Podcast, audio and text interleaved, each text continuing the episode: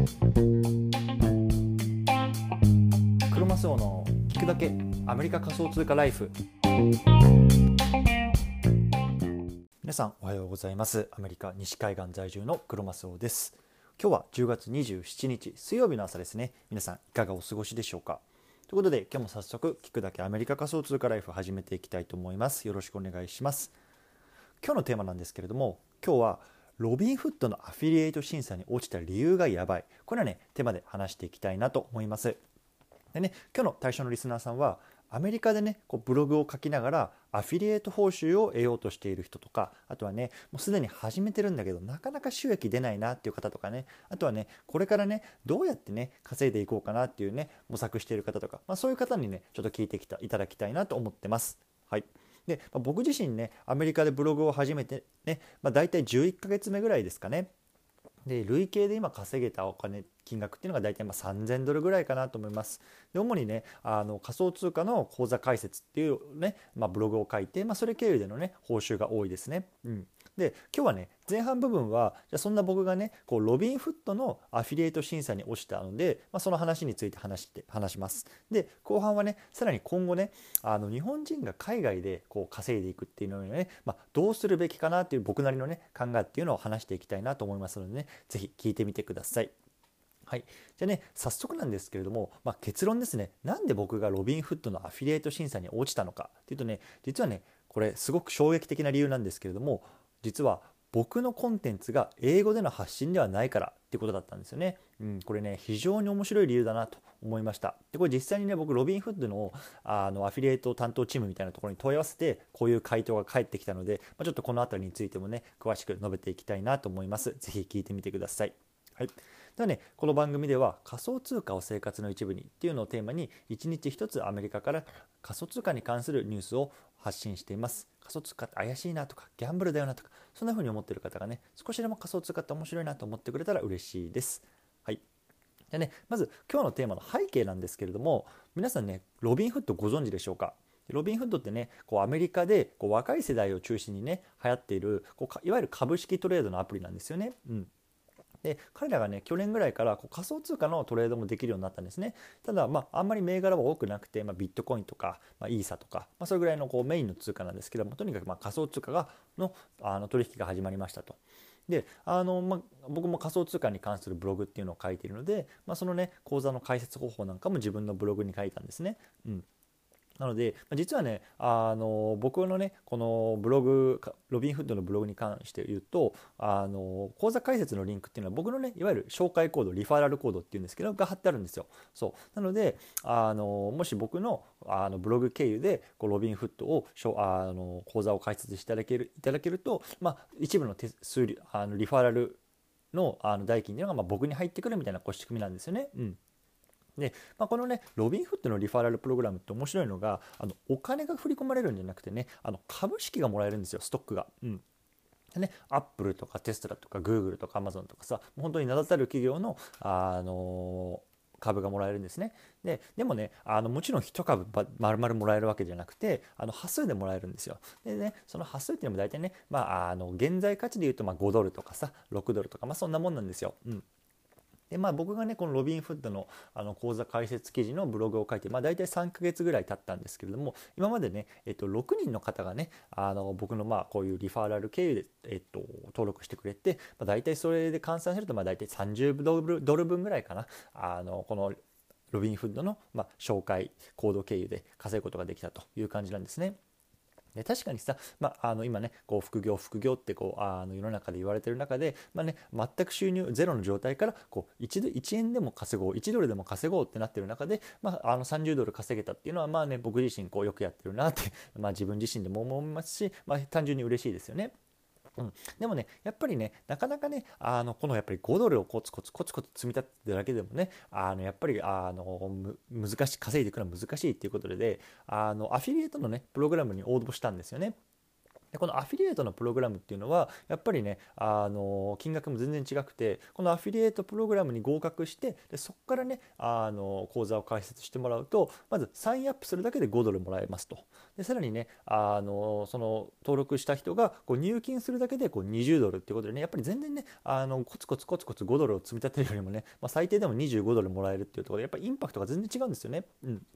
なのでまあ僕がこのアフリエイトにプログラムに応募しましたと。じゃあここまでが背景なんですけれども、ここからね本題なんですね。でねあの結論があるとこれ落ちたんですね僕は。であのなんで落ちたんだっていうところをねあのこのカスタマーセンターみたいなところに聞いたんですよね。そうであの僕のブログはあの日本アメリカに住んでる日本人の方がターゲットで、まあ、日本語でこうこうこうやって書いていて今までねこう6人ぐらいねリファラルコード経由であの登録してくれてまあねあのとかっていう話をこうしながら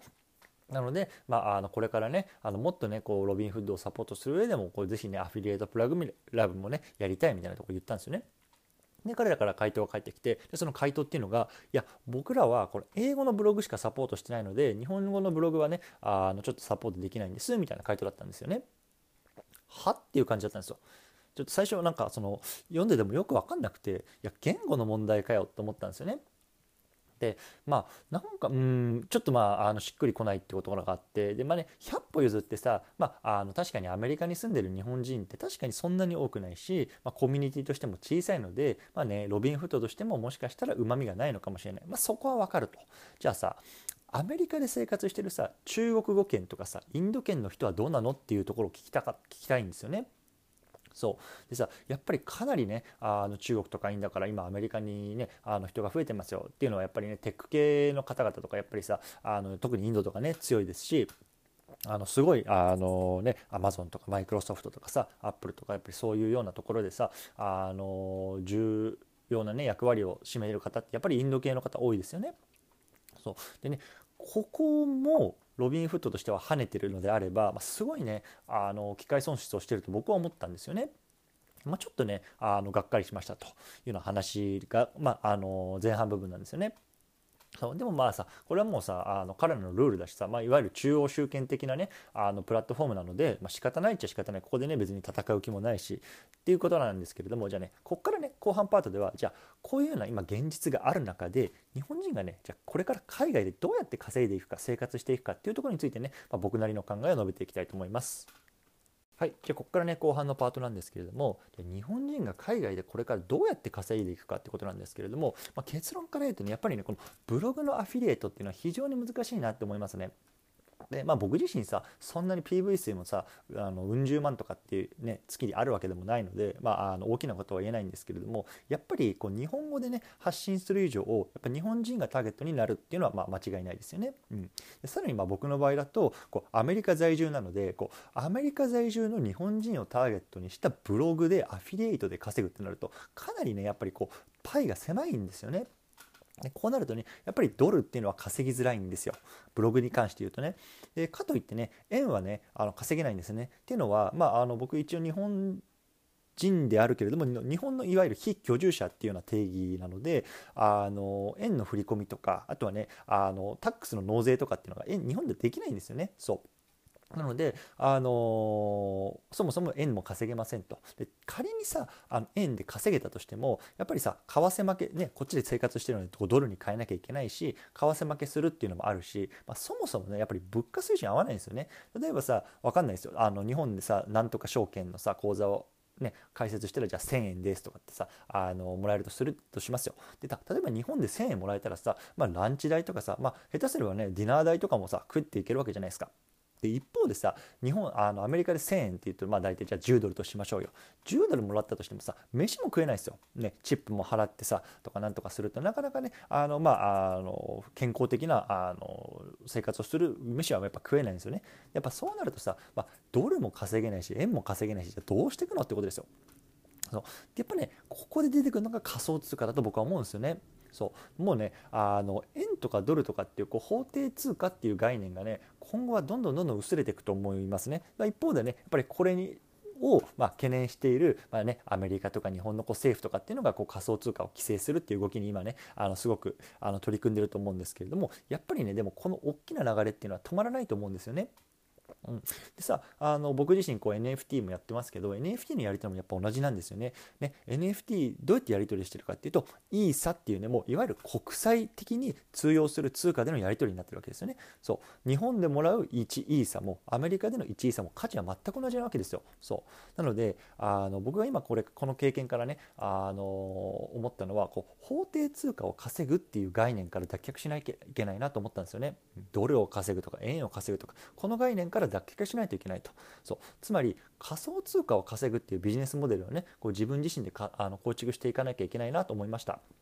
つまりね、まあ、僕がこう何かしら発信するサービスの対価として、まあ、仮想通貨をお支払いいただくっていうビジネスモデルですね。うん、もちろんこれ NFT がその一つだと思うんですけれどもそうあのやっぱりねこれを考えるだけで海外にねあの住むとか移住するっていうねハードルが格段に低くなるって思いますね。